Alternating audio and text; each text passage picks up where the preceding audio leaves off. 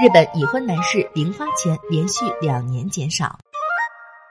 旷日持久的新冠疫情直接冲击了已婚男士的钱包。在东京街头，我们采访了多位已婚男士，询问了他们工作日是如何解决午餐问题的。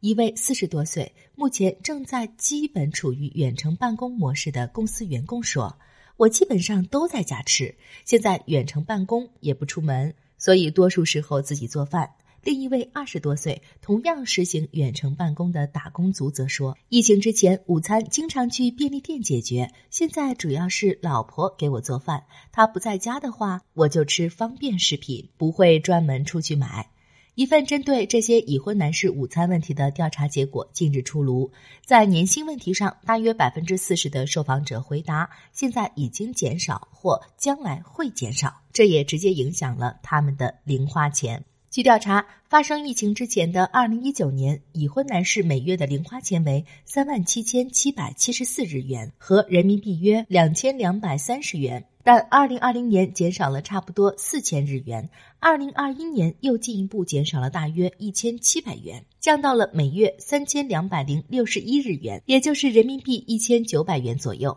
过去每次遇到经济不景气，工薪族们也都会试图在午餐上省钱，那种勒紧裤腰带的努力，甚至令人感到有些心酸。金融危机之后，我们也曾经做过一次采访，当时听到了这样一些声音：零花钱少了，平时就只好换着吃快餐，比如牛肉盖饭啊、荞麦面啊什么的。为了节约，就尽可能的不花钱，偶尔会自己做点饭团带来公司。现今，新冠疫情促使远程办公模式得到普及，自然而然的节约了午饭钱，也省去了晚上的应酬。一位四十多岁的男士说：“现在这种情形，基本上都会婉拒别人的邀请，也不会问别人要不要去喝一杯。但是在家里吃饭的各种花销增加了，所以虽然省下了一笔外出就餐费，却又增加了一笔家中的伙食费。”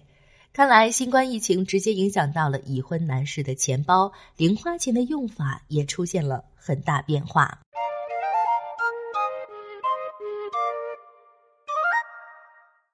更多信息，请看日本网三 w 点 nippon 点 com。